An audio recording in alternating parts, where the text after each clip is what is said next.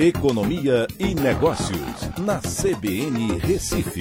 Oferecimento Cicred Recife e Seguros Unimed. Soluções em seguros e previdência complementar. Atena BGA Investimentos, o escritório referência da XP Investimentos em Pernambuco. Olá, amigos. No podcast de hoje eu quero comentar a inflação da indústria, que é medida pelo índice de preços ao produtor pelo IBGE. O IBGE divulgou hoje, é, referente ao mês de novembro, e houve um avanço de 1,39%. Apesar de alto, esse montante, esse avanço, na realidade representa uma desaceleração em relação ao mês de outubro. No mês de outubro, o avanço foi de 3,41% e representou a maior alta da série histórica iniciada lá atrás em 2014. No acumulado do ano, a gente tem é, um índice chegando ao montante de 18,92% e em 12 meses 19,69%. Essa é uma elevação muito alta, até parecida com o IGPM, né? Só que esse índice ele mede uh, o, o preço dos produtos, a variação do preço dos produtos até a porta da fábrica.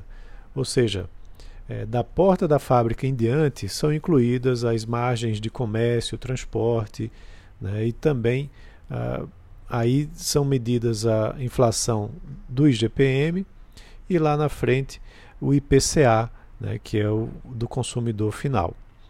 Mas chama muita atenção que esse índice apresentou uma elevação muito forte esse ano, reflexo da pandemia, com a desorganização da indústria, por conta das paralisações que nós tivemos e uma retomada forte, né, também puxada pelo auxílio emergencial.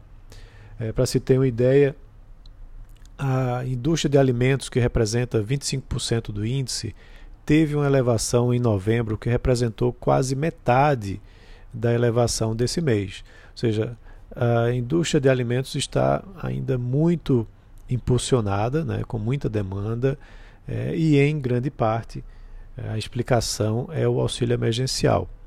Agora, há uma tendência para que isso desacelere né, nos próximos meses, mas vai depender também um pouco do mercado internacional, né, que também demanda produtos ah, alimentícios, né, ou produtos do agronegócio, que são, em geral, insumos para a indústria eh, alimentícia. Tá? Então, a expectativa é que você tenha aí uma maior convergência né, da inflação e provavelmente não deve haver um repasse muito forte desse índice, né, do, da inflação desse índice, para a inflação do consumidor final lá na frente, no, no IPCA. Tá?